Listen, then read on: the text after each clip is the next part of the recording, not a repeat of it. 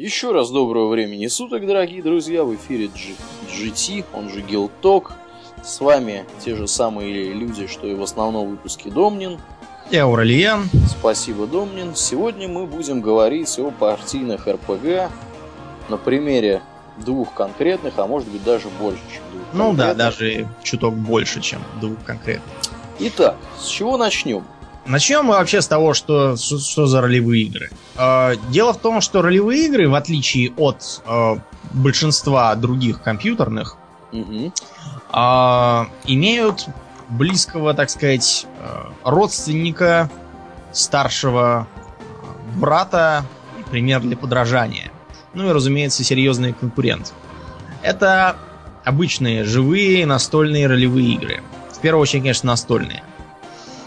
Все остальные, э, в общем, тоже имеют определенных, э, так сказать, родственников в реальном мире, типа там страйкбол какой-нибудь для шутеров и прочее. Мгм. Вот. А в данном случае тут копирование практически полное, потому что э, ролевые игры на компьютере, они с этого и появились. А, фактически являясь копией. Начнем мы, пожалуй, э, с 98 года, когда вышла игра Baldur's Gate, созданная тогда еще никому путем неизвестной BioWare Corporation. Я сейчас вот тут передо мной э, держу открытым журнал за 96 год «Страна игр», и там анонс некой игры Iron Throne. Так. А вот, по скриншотам можно понять, что это Baldur's Gate, Мгм. и просто они сменили название. Называлось тоже так же Forgotten Realms. Там был надзаголовок. Ну, что как бы намекает на вселенную, в которой На вселенную, да, происходит в которой все происходит. А, Мы отсылаем всех любопытных к нашему второму GT, где мы рассказываем о настольных ролевых играх. А конкретно о системе AD&D, в которой вот все это и появилось. Э, Из анонса, правда, понять было ничего нельзя, потому что там было написано были написаны цитаты из э, разработчиков, причем было видно, что авторы журнала ни черта сами не понимают, потому что они говорят, вот, а просто их цитируют бездумно. А, ну, такое тогда было время, это были 90-е, они писали как могли, потому что прямо под э, этим анонсом, например, тут э, анонс Tomb Raider 2, и в Мгм. графе жанр написана ролевая игра. Ну, Я- Я, я- я поздравляю. Их. Ну. я, я надеюсь, что они еще живы и поумнее. да, я, я так понимаю, что большая часть наших слушателей все-таки слабо представляет, что такое Tomb Raider 1 и Tomb Raider 2. Ну, скоро же он будет в будущем, году, в будущем году уже будет перезапуск, Да? где, О, да, где будет новая Лара Крофт, я посмотрел. А, ее играет какая-то британская порнозвезда. О, Вот, я, я поглядел. Я, пожалуй, пойду в интернет и сейчас... Ты знаешь, я когда на нее посмотрел, я не знаю, что это за...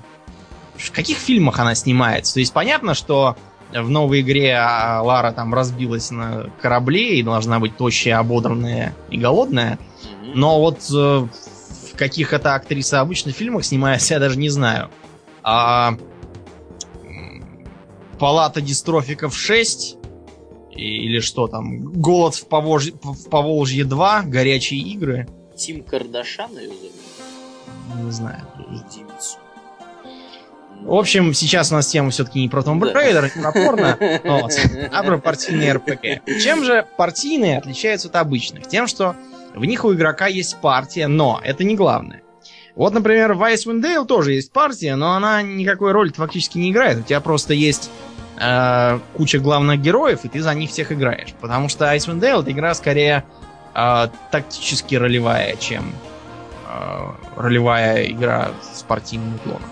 А в настоящей партийной РПГ все товарищи должны быть э, с конкретной личностью. А у них должны быть всякие склонности и интересы.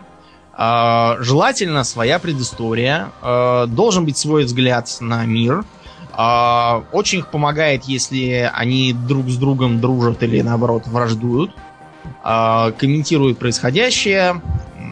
Сильно влияют на, происхож- на прохождение и прочее.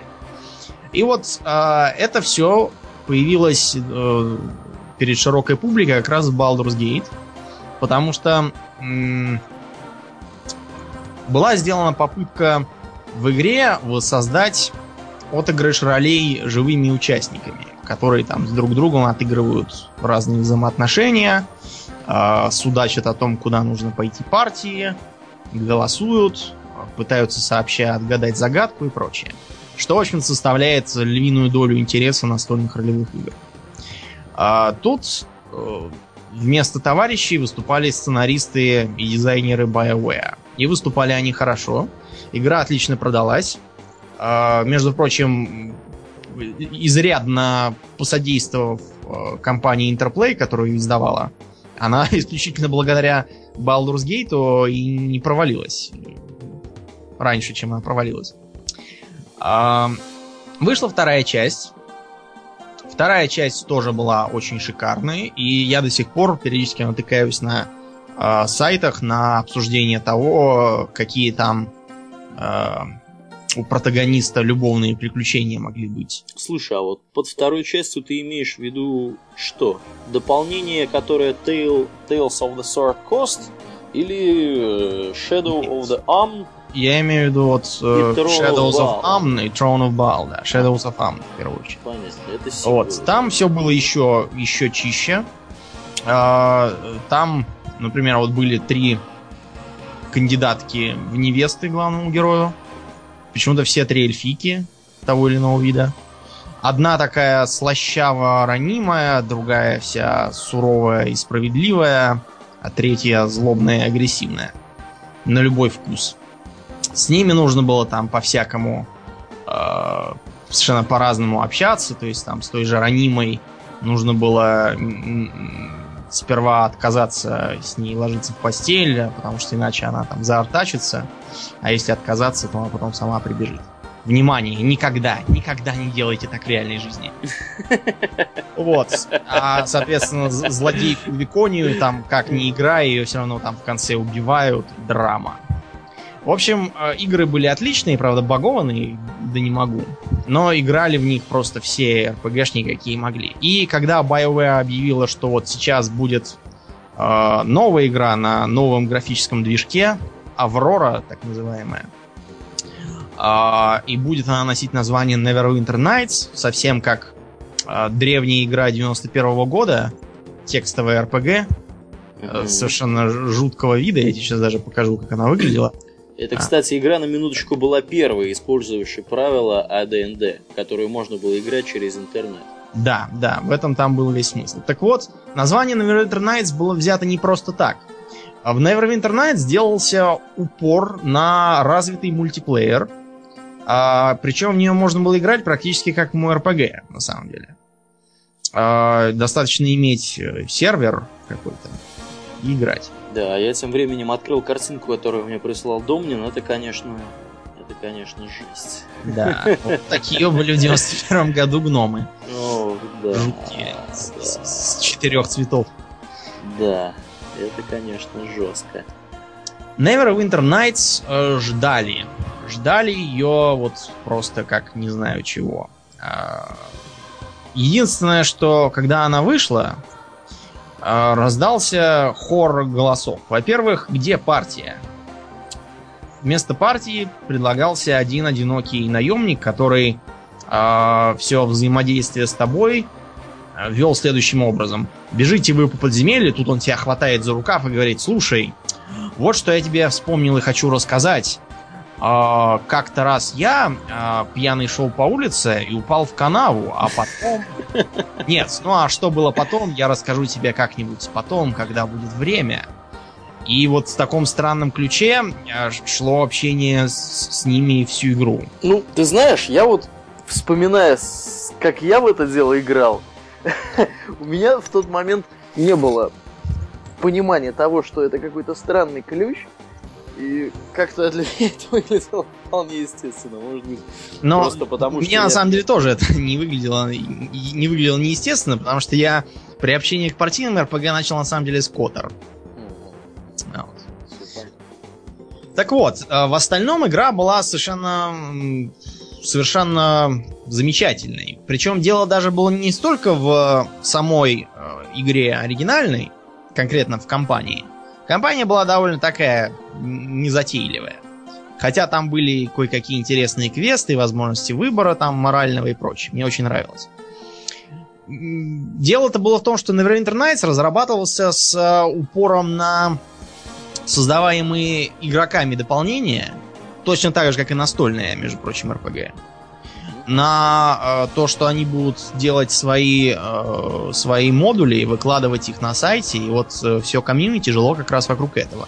Ну да. Сочинение модулей и играние в них вместе. То есть это был такой фактически суррогат настольной игры, и суррогат действовал очень хорошо. Но, чтобы не оставлять совсем уж э, негодующими тех, кто хотел партийную РПГ, э, был сделан второй аддон. Первый все-таки был по попроще, а вот второй аддон Hordes of the Underdark э, как раз порадовал э, публику. Порадовал он ее тем, что там, во-первых, появилось подобие нормальной партии из хотя бы двух человек, которые могут друг другу не соглашаться. А во-вторых, было э, довольно сильно расширенное взаимодействие с другими персонажами, плюс был э, весьма оригинальный сюжет. Э, персонаж вербовался э, в приключенцы, которые помогают городу Уотердип отбивать нападения из подземелья, э, куда на них лезут э, орды темных эльфов, темных гномов и прочего. Вот, попадает э, трудами сидящего там же под городом волшебника, э, который очень любил разговаривать в рифму, клонировать сам себя. Попадает в, собственно, глубинную в подземье в это самое. И там общается с непростой культурой темных эльфов, темных гномов, летидов, э, злобоглазов э, и прочих прекрасных созданий, населяющих это живописное место. Ему в подельнике выдавалась темная эльфийка, тифлинг и знакомая по первой части падшая паладинка Арибет Детельмарант.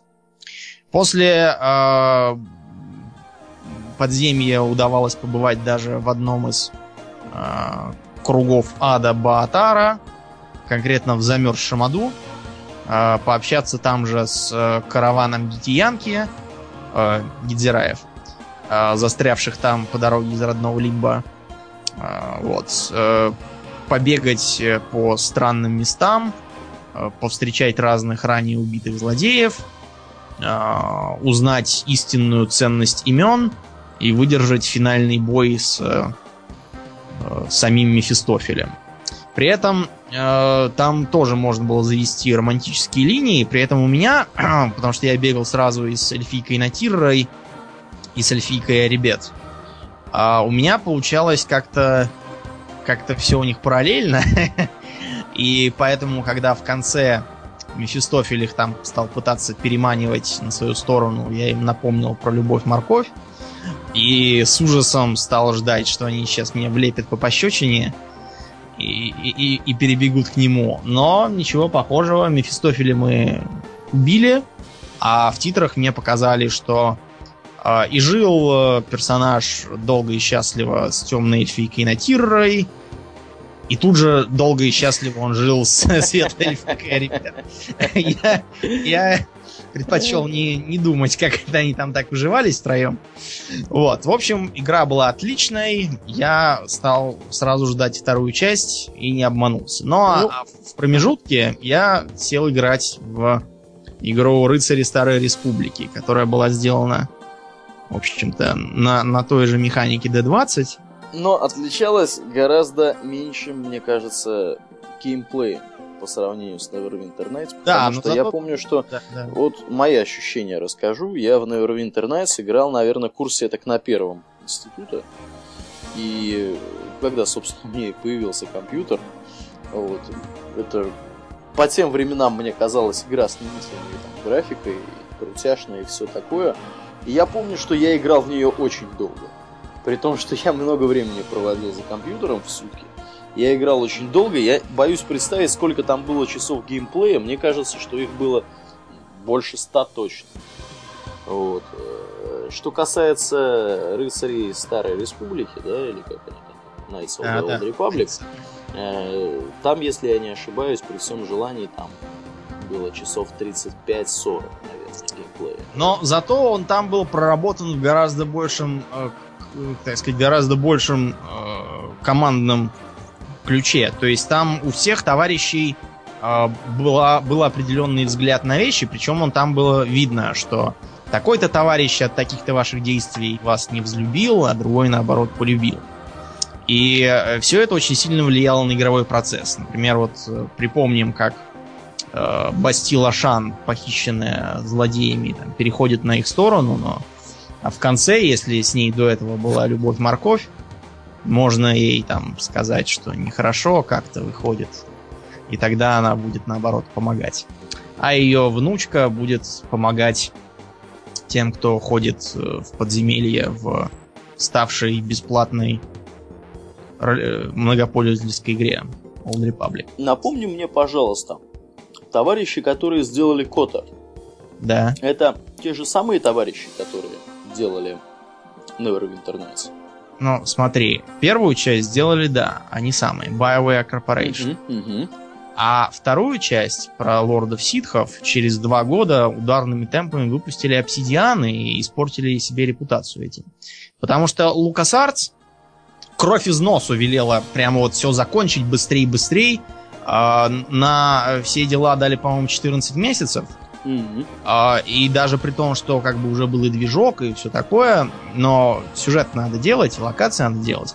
И поэтому а, в игре видно, какие локации делали сначала, а какие потом наспех.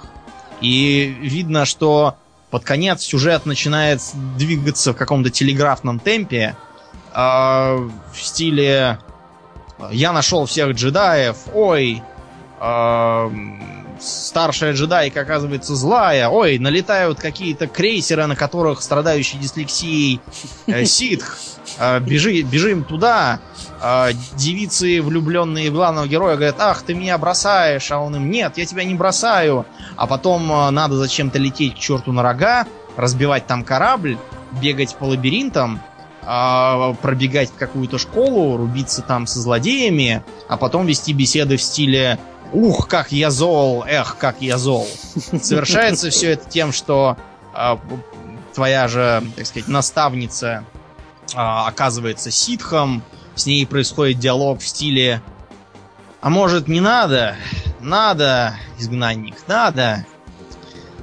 Вот, в общем, несмотря на то, что мне в целом понравилось вообще, как там все сделано, там был упор на, на драму и то, что вот там этот джедай, который э, психически травмирован войной, и что у него там, что он добровольно вернулся на суд джедаев, которые ничего не сделали при нападении молда- мандалорцев, а теперь сами же его собрались судить, и он им сказал, да идите вы к чертям, я вообще ухожу. Вот, и потом у него амнезия. Мне, мне нравятся вот такие вот А драмы. мне, а мне нравится, знаешь что?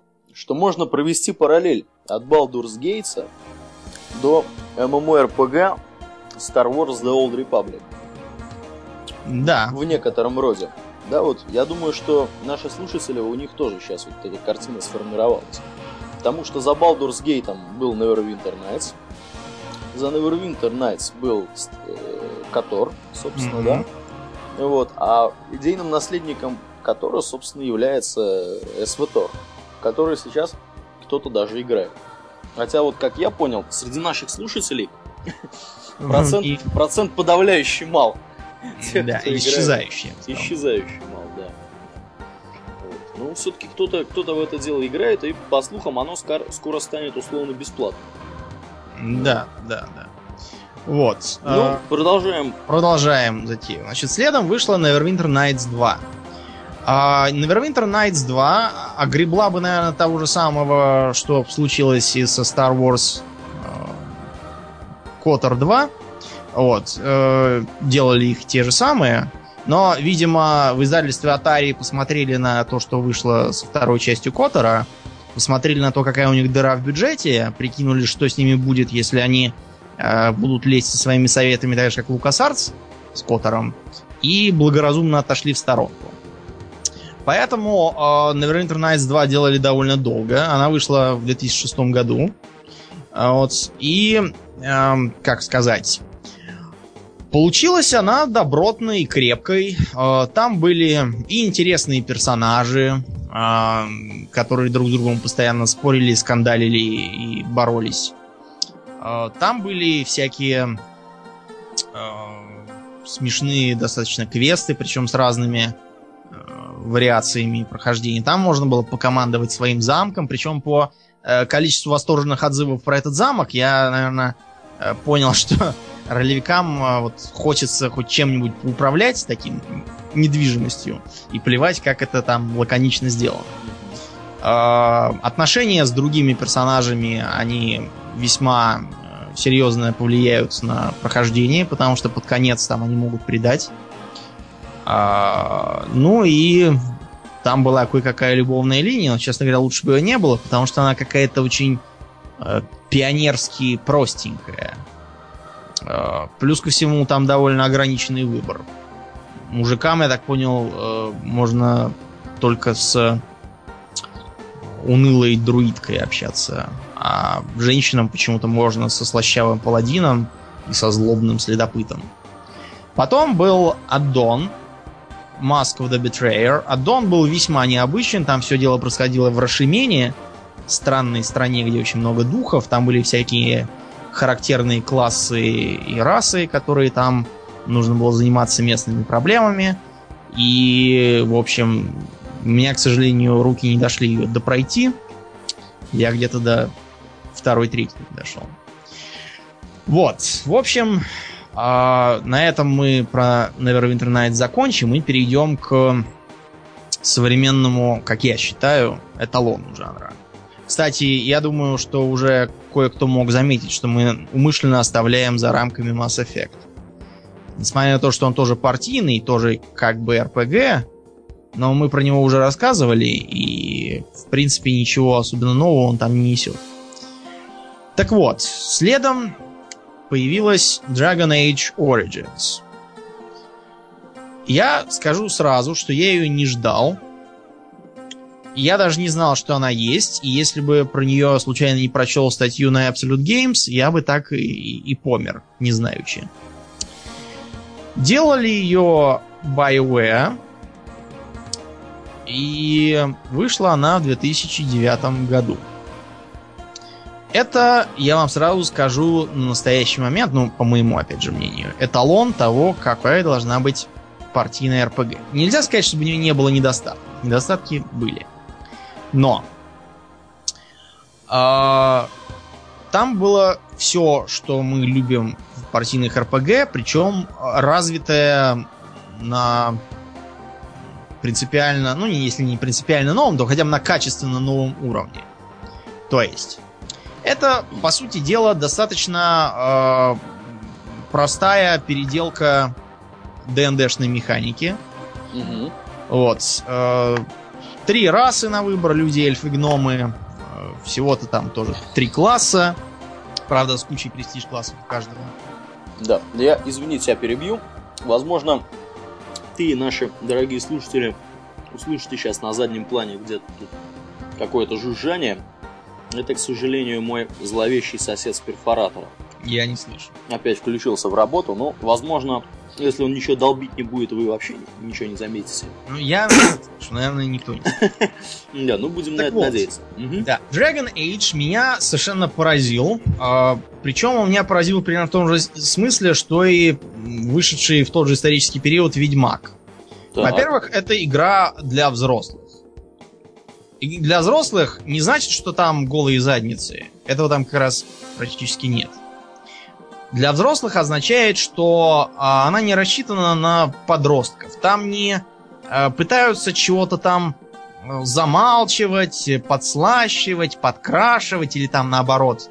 А, можно сходу сказать, что некое произведение для подростков, а, увидев там тонны ругани, а, голых баб, и все это причем совершенно бессмысленно и не нужно. За примерами далеко ходить не надо. Вот можно пойти посмотреть на творчество Ника Перумова. Э, тонны корявые ругани, э, которые наводят на мысли о том, что автору просто мама не велит ругаться, он в книгах отыгрывается. А, странно описанные постельные сцены, вот, это верные признаки заточенности под подростковую аудиторию. В Ведьмаке и в Dragon Age подобного нет. Там э, все достаточно серьезно, но при этом не скучно. А, там все логично, что тоже немаловажно. А о том, что это значит, сейчас объясню. Итак, э, предыстория рассказывает, как обычно, о том, что э, в неком царстве и государстве завелось э, жуткое зло, выглядящее как помесь э, орков из «Властелина колец», из фильма, в смысле, mm-hmm. Джексона, и локустов из Gears of War. А, зовутся они порождениями тьмы, и мне кажется, что сосед на заднем плане заслуживает быть сожранным ими за вот это вот свое да, да. Все-таки это я пр- пробивается, да? Пробивается. Ну, ничего так не вот, поделаешь. Да, от порождения тьмы это местное адское зло, с ними нельзя не договориться, ничего. Они бегают по подземельям, э, которые они откусили у гномьей империи и живут там же. И занимаются они тем, что э, разыскивают архидемонов, слушая их зов. Периодически они, несмотря на тупизну и неразговорчивость, ухитряются какого-нибудь архидемона откопать, и начинается мор. А, специально для противодействия мору был создан Орден Серых Стражей. Серые Стражи э, это весьма нездоровая и опасная профессия, но если бы не они, то первый же мор закончился бы для всех фатально. Э, на этом месте повествование как-то так отстраняется ненадолго и дает нам почувствовать этот мир. Мы выбираем расу, класс, ну, все как обычно. А потом сюрприз, мы выбираем э, себе происхождение.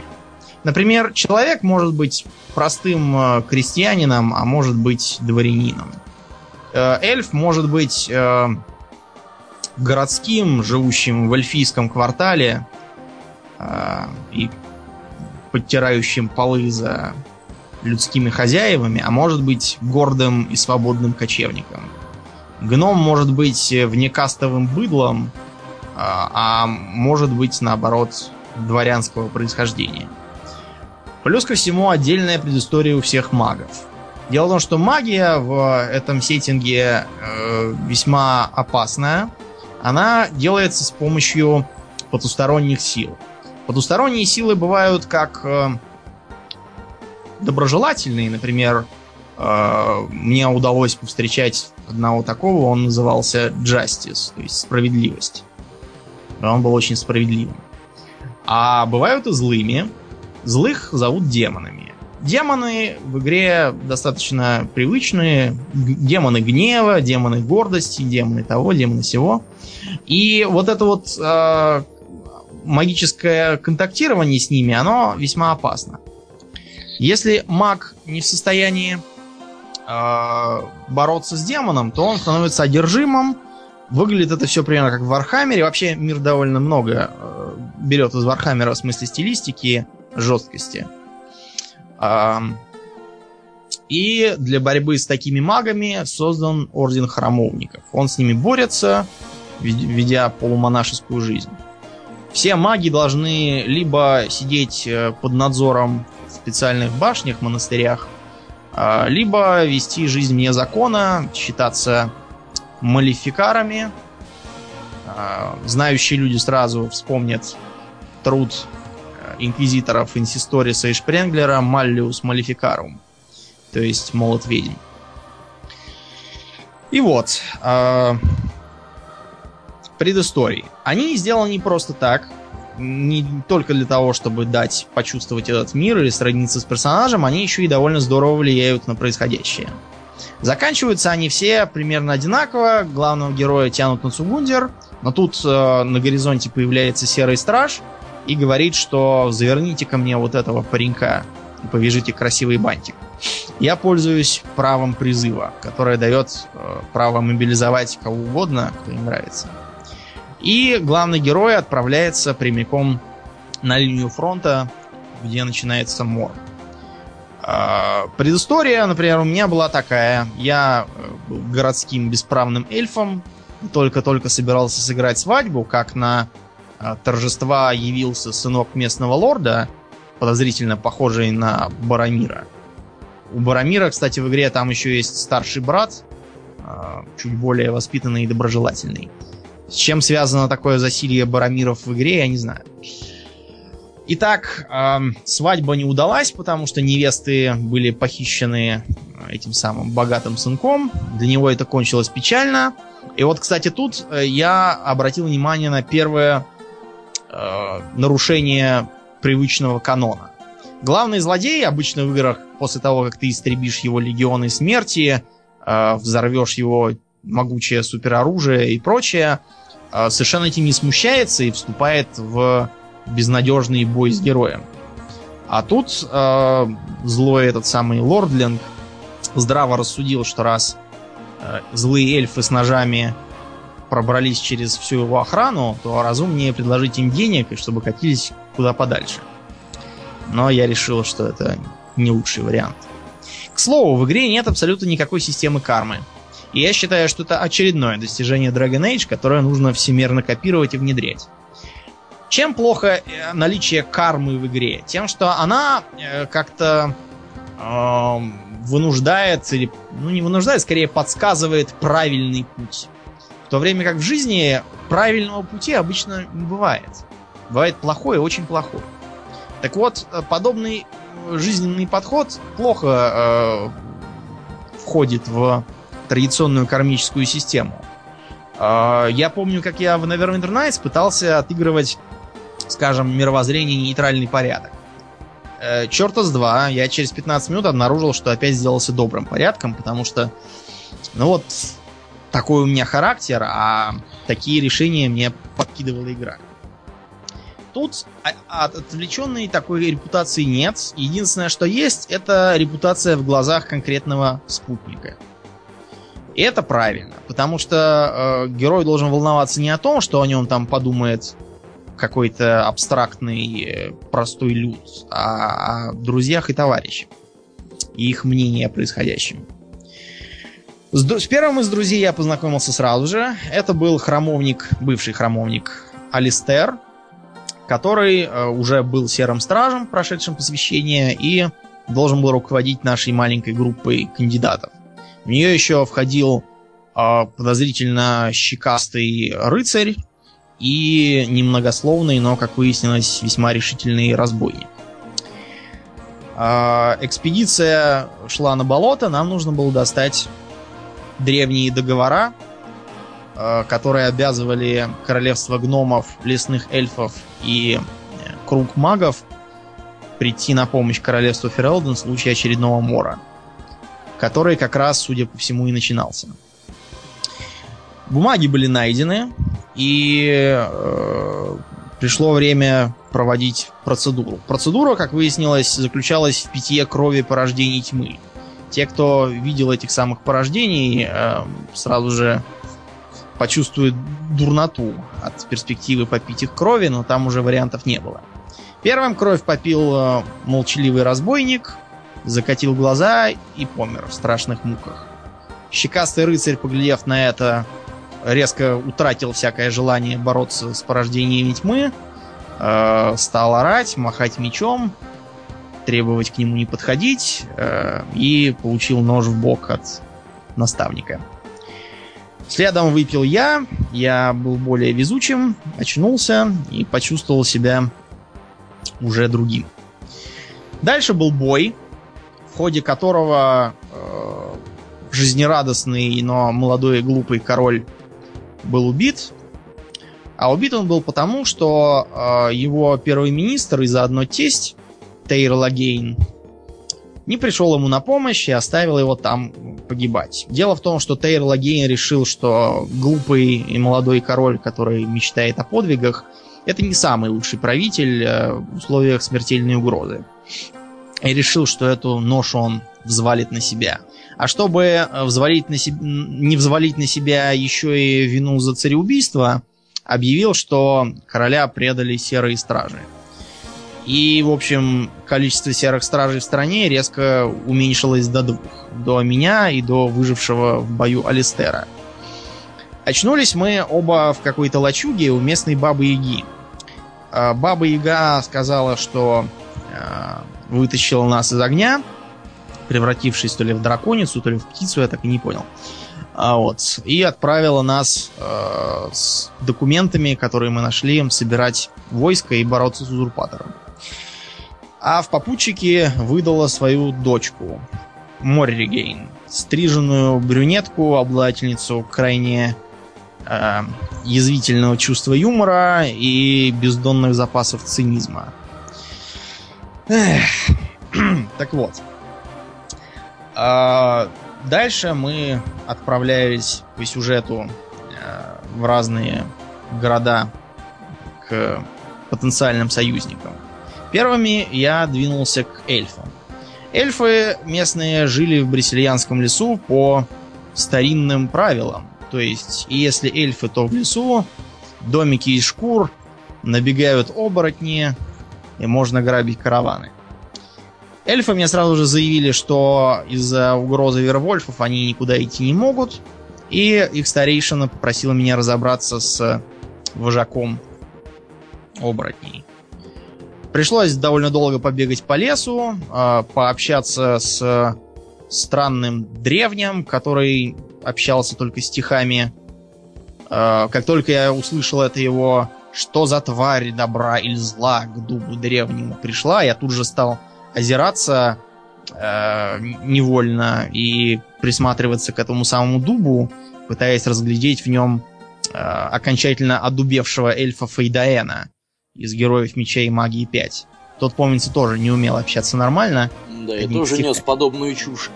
Да, но, видимо... Э... Чем вызывал острое желание убить его у всех, видимо, других да. героев этой игры. Но, видимо, э, дубовая жизнь несколько улучшила его поэтический дар, так что стихи этого самого дуба можно было слушать без отвращения. Кончилось все тем, что я добрался до э, дворца, в котором сидели вервольфы, и выяснил, что эти вервольфы э, были обращены из людей, людей, которые нападали на этих самых э, эльфов э, и убили детей старейшины. За это он их проклял. Причем а, проклял он их не просто так, а как раз сотворив вот этого самого духа, который их ведет. Дух стал меня убеждать в том, что эти самые Вервольфы это уже совершенно не те люди. Это их внуки и правнуки. Тем не менее, они все равно сидят в Вервольф, Вервольфовской шкуре, и это не очень-то справедливо. Дальше у меня был выбор. Я мог послушать эльфийского старейшину и, и перебить их. Мог наоборот предложить им перебить эльфов, и тогда меня поддержали Вервольфы в финальной битве. Как вариант. Но я решил вопрос попроще. Э, убедил, главным образом, с помощью рук и ног эльфийского старейшину э, изгнать духа ну и заодно изгнаться самому, поскольку дух был частью его души, и жили они в симбиозе. После этого вервольфы обрели прежнюю форму, разбежались по деревням, а эльфы отправились к столице и стали там лагерем. Дальше я пошел проведать э, местного э, авторитетного дворянина,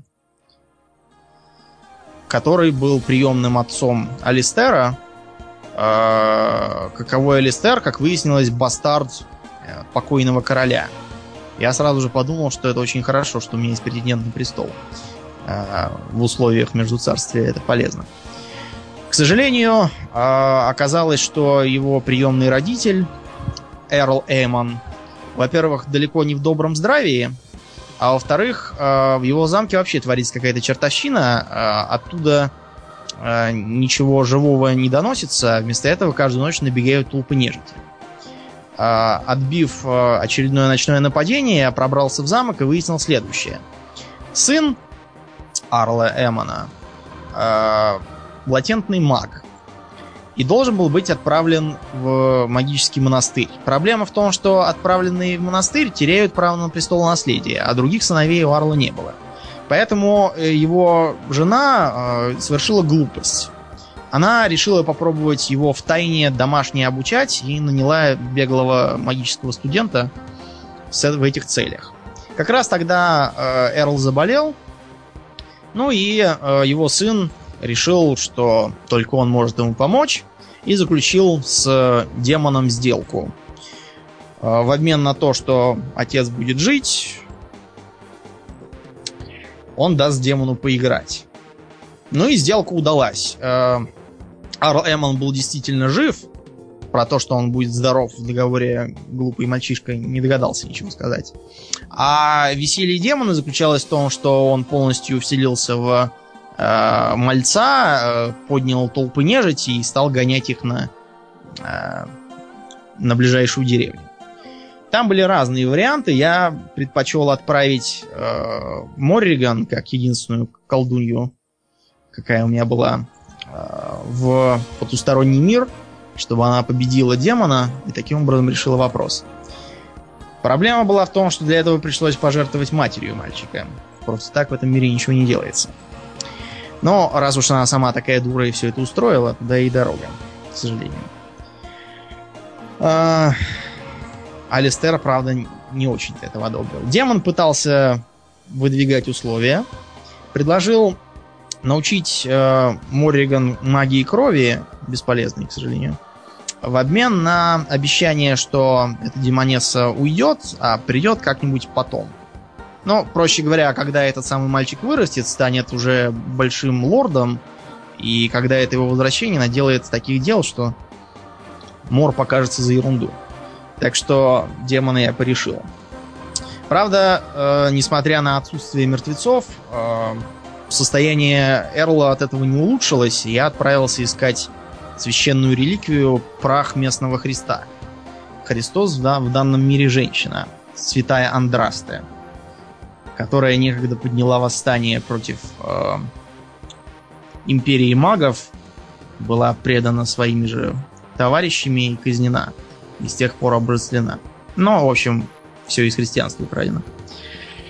А, поиски привели меня в деревню, где, как выяснилось, завелись сектанты. Сектантов почему-то а, очень впечатлила живущая рядом на горе драконица, и они решили, что вот это вот воплощение Андраста и есть. Э, и пытались подбить меня, осквернить э, прах Андраста, полив его кровью. А, от таких действий э, от меня бы тут же ушло как минимум два сторонника. А, а зато мне дали бы полезный престиж-класс. Но я решил, что это все не наш метод. Эрл очнулся и пообещал мне поддержку на выборах. Следом я двинулся к гномам. С ними все оказалось сложно. Гномы, в отличие от эльфов, сказали, что да, с удовольствием двинутся на помощь королевству Ферелден, но вот э, проблема такая, что одобрять этот договор должен король, и он его с удовольствием одобрит, но э, как бы он слегка отсутствует. Поскольку старый король помер, а сейчас нового короля никак не могут избрать, потому что э, пополам голоса разделились между сыном покойного короля, принцем Бейлином, и другом покойного короля, пожилым лордом Хэроумонтом. А, и те, и другие обвиняют друг друга в измене. А, Хэроумонт обвиняет принца в убийстве братьев. А, принц Хэроумонта в узурпации и попыткам завести королевство гномов в тупик. И, в общем, дело плохо. Короля они таким образом не изберут никогда. Единственное, что могло бы э, решить проблему, это авторитетное мнение. Авторитетным мнением у гномов в этом мире обладают парагоны, то есть совершенные.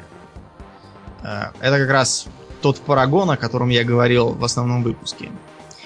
Э, дело в том, что у гномов религия заключается в поклонении культу предков и особо отличившихся героев, ну или просто деятелей, они э, при жизни назначают предками. Вот это как раз и значит быть совершенным. Единственная совершенная, какая жила данный исторический период, это Бранка. Бранка была очень талантливой изобретательницей и создала очень полезные печи для коксования, таким образом сильно подняв всю гномскую промышленность. Проблема в том, что Бранка тоже пропала, причем пропала уже два года как. ушла в глубинные тропы. Это древние гномские шоссе, которые были захвачены после падения империи гномов от рук порождений тьмы. Э, и увела с собой весь свой дом э, на поиски легендарной наковальни пустоты. Наковальня пустоты была создана, чтобы э, делать големов. Именно големы когда-то спасли королевство гномов от полного уничтожения. Да и вообще всех остальных тоже. Во время прошлого мора. Единственный из э, родственников Бранки, кто остался э, в досягаемости, был ее бывший муж Огрен. Пьянь, весельчак, сквернослов, обжора э, и обладатель замечательных рыжих усов. Огрен э, без проблем вызвался идти искать свою жену. Вот, и мы двинулись через глубинные тропы. Там э, побегать пришлось э, весьма немало. Э, повидать э, всяких ужасов. Повстречать э, местный аналог троллейбоев. Легион смерти. Э, которые признаются мертвыми и уходят в глубинные тропы, чтобы бороться там с э, порождениями тьмы. Судя по всему, они тоже волосы красят в рыжий цвет. Но я думаю, просто Огрен, судя по этой картинке, он просто изначально такой рыжий. Остальные гномы там были обычные. А Легион мертвых, он весь почти был чернобородый. Я так думаю, что они красят в черный цвет. Вот. А, Дальше я наконец добрался до предполагаемого места э, пребывания этой самой наковальни пустоты, но по дороге мне пришлось бороться с очередной моральной дилеммой. Дело в том, что э, в городе Арзамария, в котором живут гномы, задание для дизайнера 90 уровня сделать гномию столицу так, чтобы не получался Iron Forge. В данном случае задание не удалось. А, там мне повстречалась печальная седая гномиха, которая просила поискать ее пропавшего там сына. э, Рука. Рука я нашел. А, правда, больше он был похож на Голлума, потому что совершенно помешался, скакал на четырех ногах, нес какую-то колесину, постоянно судорожно дергался, собирал всякий хлам. Мы с ним, кстати, кое-чем там поменялись на блестящие камушки. Вот. И э, он сбивчиво рассказал, что вроде как кого-то там убил в припадке гнева, после чего убежал в глубинные тропы, прятался там в щелях и питался тем, что э, когда местные пауки спали, пробирался к ним к паутине и таскал оттуда попавшихся э, порождений тьмы. Жарил их и ел. От питания порождениями тьмы он как раз и помешался и деградировал. А на радостную весть о том, что его мать его ждет и ищет, э, Рук этот замахал э, конечностями и стал говорить, что ничего этого ему не надо, что его матери надо сказать, что он давно помер, и никакого желания в таком виде возвращаться у него нет. Но я подумал-подумал и решил, что меня посылали не для того, чтобы я решал за них, и все-таки рассказал гномихе о том, где он примерно. У меня, правда, было на некоторое время сомнение о том, что посылать ее одну в глубинные тропы это не лучшая мысль, но потом я решил, что э, если старая гномиха пойдет искать своего сына, то монстрам лучше самим его вынести на блюдечке с, с голубой каемочкой, а не попадаться у нее на дороге. До наковальни я кое-как добрался. Э, о приближении э, сигнализировали обломки големов. Э, Там я тут же повстречал и саму Бранку. Бранка захлопнула у меня за спиной ворота э, и откуда-то сверху проорала, что э, я молодец, что пришел. э, И вот теперь я помогу ей добраться до наковальни. Конкретно разрядив ловушки. Можно самим собой. Побегав по ловушкам, поотбивавших э, от лезущих отовсюду порождений тьмы, я э, набрел на странную гномиху, порченную. А может, это была и не гномиха, я до сих пор не уверен. Может, это была галлюцинация какая-нибудь. Короче, э, в том жутком месте я выяснил, что Бранка, э, бессильная пролезть через ловушки сама, решила действовать нестандартно. Она точно так же, как и меня, э, бросила на съедение порождение тьмы весь свой клан с расчетом на то, что из ее клана сделают э, новую орду порождений, которые, пытаясь э, пробежать через ловушки, их разминируют. Э, мне пришлось довольно долго биться с э, финалом этого плана, с огромной маткой порождений тьмы, которую, я так понял, превратили кого-то из э, кого-то из подружек этой самой Бранки. А... Сама наковальня оказалась здоровой такой, э, ну, наковальней, в общем-то, стоявшей рядом с пропастью над лавой. А перед ней стоял большой голем. Перед ней стоял большой голем, который поведал мне историю этой самой наковальни. Выходило так, что создатель наковальни, э, знаменитый кузнец Каридин, который как раз за это тоже был пожалован в совершенные, э, создал эту самую наковальню как раз для борьбы с э, порождениями тьмы. Но даже такой искусный мастер, как Кари, не мог обойти простого факта. Из неживого живое не делается. Для того, чтобы голем ожил, в него должна была быть вложена душа. Ну, гном, понятное дело. Тем добровольцам, которые согласились стать големами, э, ставились памятники, стелы, их семьи переводили в дворянское достоинство. Ну, в общем, примерно как камикадзе в Японии. Но война шла и шла, так что в големов стали превращать приговоренных смерти преступников, потом политических противников короля. А когда Каридин попытался этому заразить, то и самого Каридина.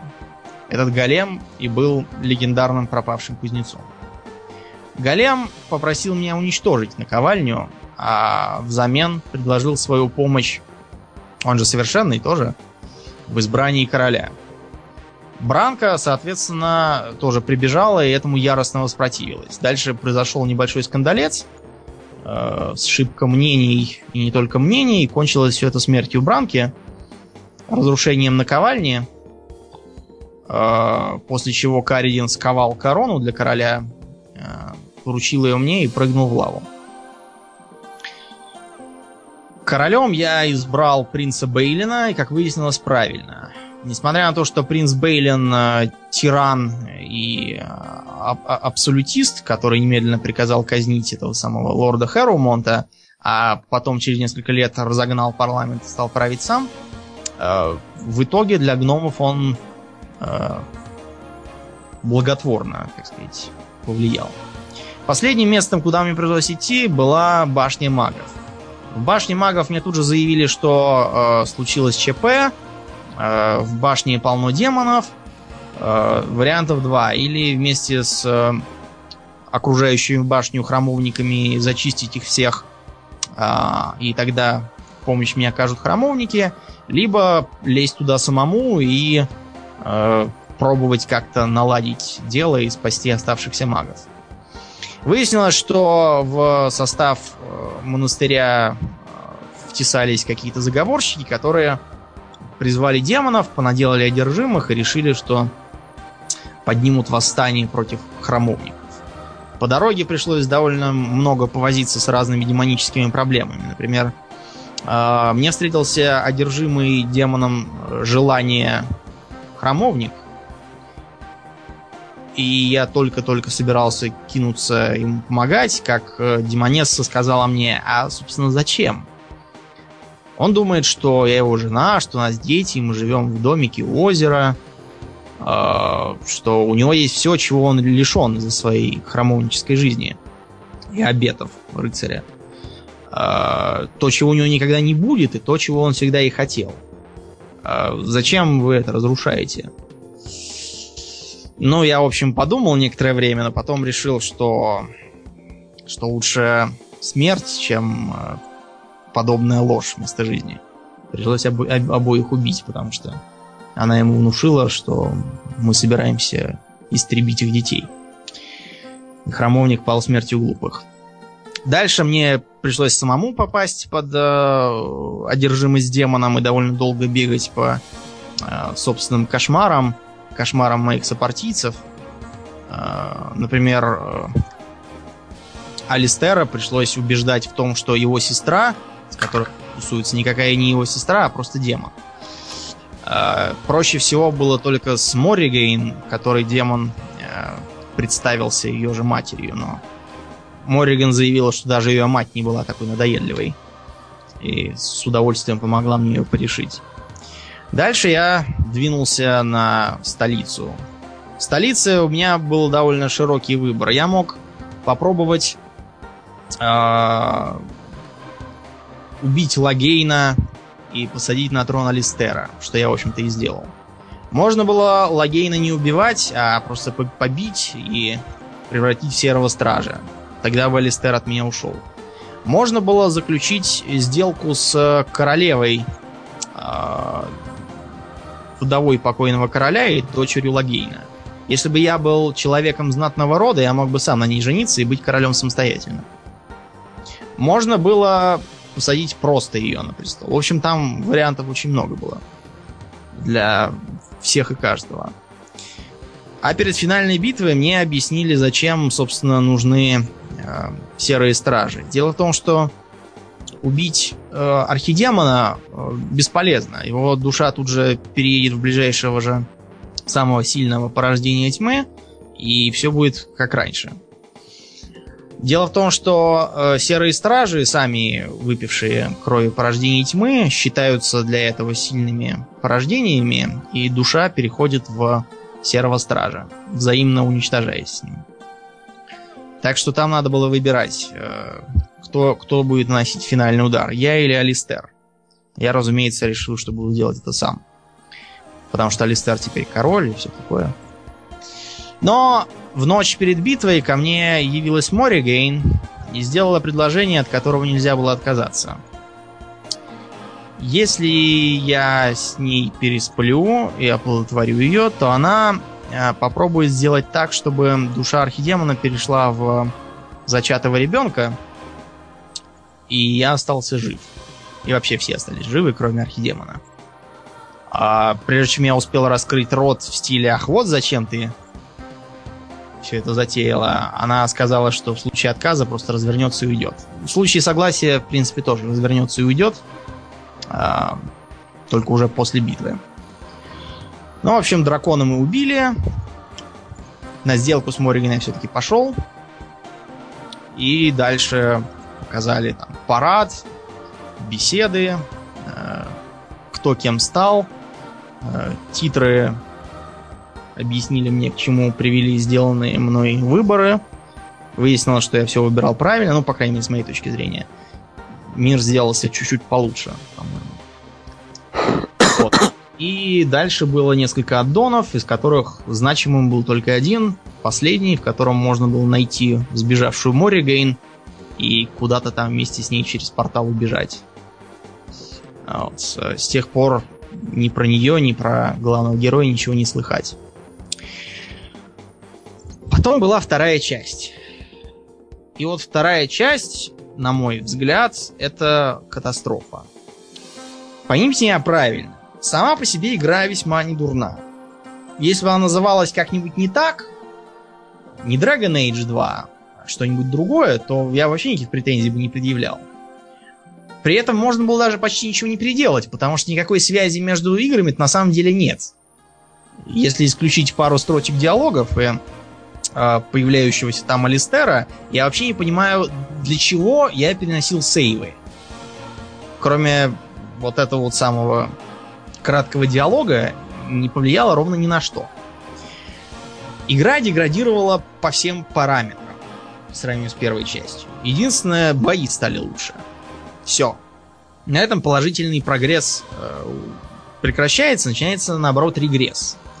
Вместо э, глобального сюжета, который производит впечатление такого эпического фильма типа «Властелина колец», э, нам предлагают какой-то убогий сериал калибра СТС про то, как некий мальчик переехал в другой город и там, в общем, жил, э, домик там завел, с мамой общался, с дядюшкой, Домик в деревне. с, с друзьями со своими там.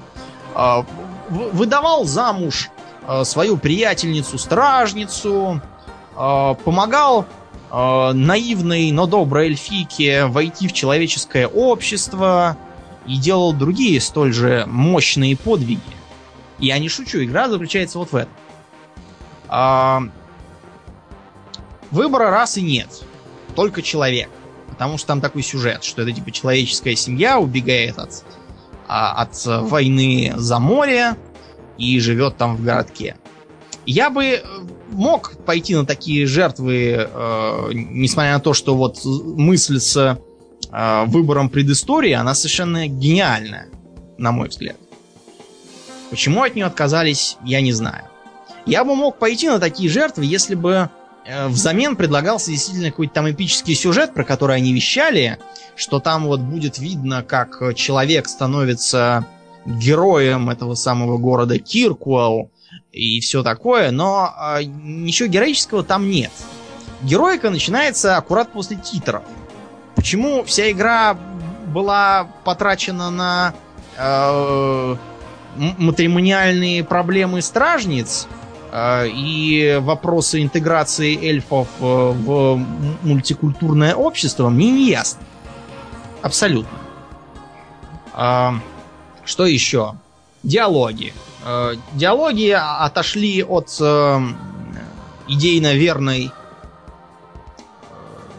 модели с выбором реплики, которая сильно влияет на все. Я уже, помнится, в выпуске про Аркану объяснял, почему колесо диалоговое никогда не сможет с этим сравниться.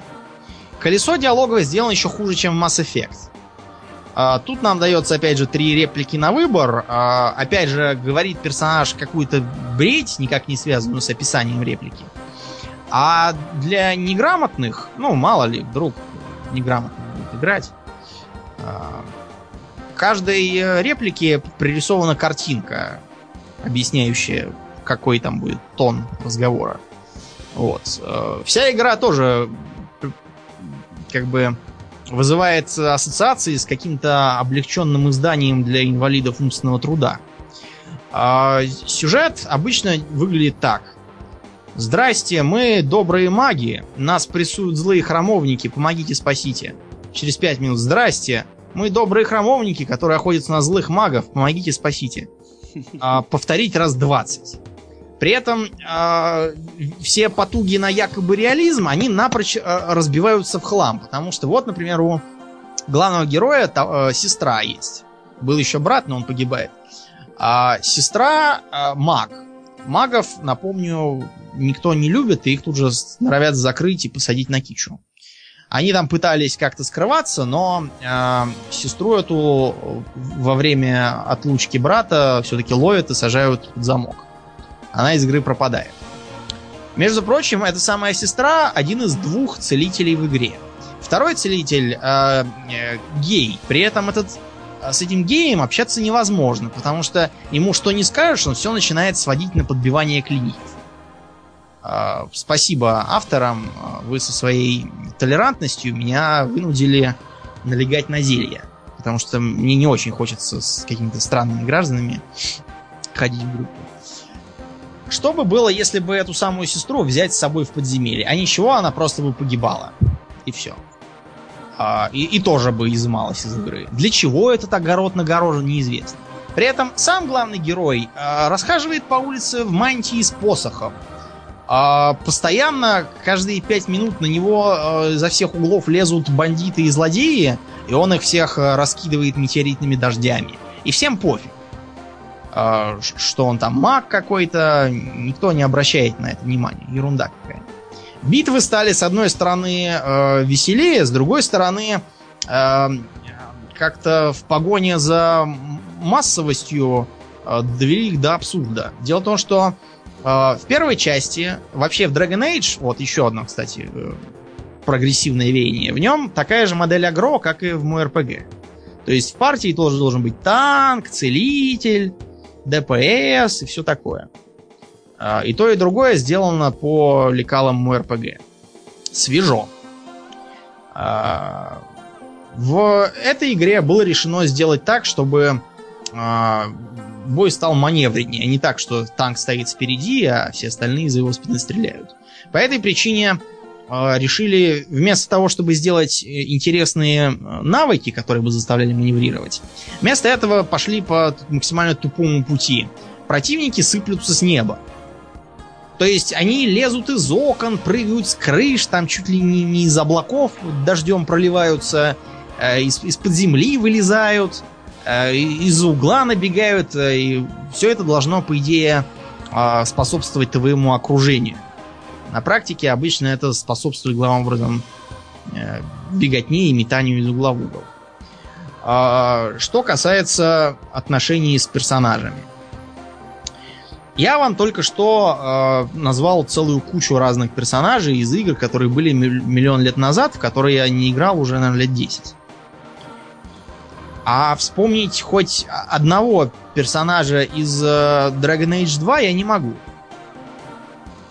Не могу. Вот у меня просто память отшибла, несмотря на то, что я прошел и проходил, как, как и обычно. Я никого не запомнил. Внешне я более или менее их помню, но имена хоть, хоть режьте. Мне кажется, это признак. А, вместо того, чтобы сделать таких же товарищей, как были в первой части, то есть они могли с тобой разругаться и уйти очень легко. При этом никаких сверхъестественных усилий для этого делать было не надо. Достаточно было что-нибудь не то ляпнуть и все, давай до свидания. Тут же, э, хоть ты их там э, матюгами крой каждые пять минут, у них просто репутация будет уходить в минус, и таким образом она у них дойдет до шкалы соперник. А соперник будет заключаться в том, что у них откроется другой перк. Как правило, агрессивный. А, я не знаю, чья это была гениальная мысль, но это, опять же, упрощение для тех, кто не в состоянии нормально общаться с другими, а, даже в компьютерной игре. Вот это специально, чтобы никого не потеряли. Э, все действие первой части проходило где? Э, в эльфийских лесах, в гномьих катакомбах, в болотах и пустошах, э, на улицах города, в средневековом замке, в потустороннем мире, в башне магов, в заснеженных горах, в каких-то там склепах, в заброшенных дворцах и, в общем, много в чем. Место действия второй части проходит на четырех улицах. Одном, одной горе с, с кустиками и одной пещере. На этом все заканчивается. При этом вы от этих улиц под конец игры уже будете не в восторге, мягко говоря, потому что вы будете по 20 раз возвращаться в одно и то же место. А, а, четыре улицы эти крохотные совершенно. Вот. Э, если вам казалось, что первой части везде невидимые заборы, то это вы просто не играли во вторую. Плюс ко всему, из-за характерной архитектуры города, он весь квадратный, угловатый, э, возникают не лучшие ассоциации. Все это кажется еще более убогим и маленьким. И вот так вот вся игра. Убогая и маленькая. Несмотря на то, что запал был замах там на, на шедевр, тем не менее, они почему-то сознательно снизили размах, э, снизили эпичность, э, ухудшили персонажей, э, сделали более примитивными диалоги, затупили квесты. И главное, убрали какой бы то ни было выбор. Потому что в первой части выбора была тьма. Я уже вам примеров, наверное, 10 привел, пока я рассказывал. Причем все они бы имели серьезное значение. Выборы эти начинались э, с предыстории персонажа, потому что потом при пришлось бы встречаться с уже знакомыми персонажами, и э, то, что ты делал тогда, влияло бы на происходящее потом. Ну и опять же выбор концовки какой. Кто будет королем? Уж не я ли? Кто будет резать демона? А, выживу я или не выживу, и т.д. и т.п. Что тут? А, что не выбирай, как не играй, а, какие-то там не пытайся находить политические ходы, а все равно сюжет будет двигаться одинаково. Понаехавшие иммигранты Кунари все равно восстанут, а, они все равно казнят э, герцога, храмовники все равно возьмут власть, а, все равно произойдет теракт э, в городе и начнется война с магами. За какую сторону ты не воюй, все равно тебе придется убить главного мага, который не пойми зачем превратился в какую-то жуткую тварь. Зачем, для чего, неизвестно. А, и все равно придется биться с э, главной храмовницей, которая будет призывать нагло сдутые у Двемеров э, статуи на пару.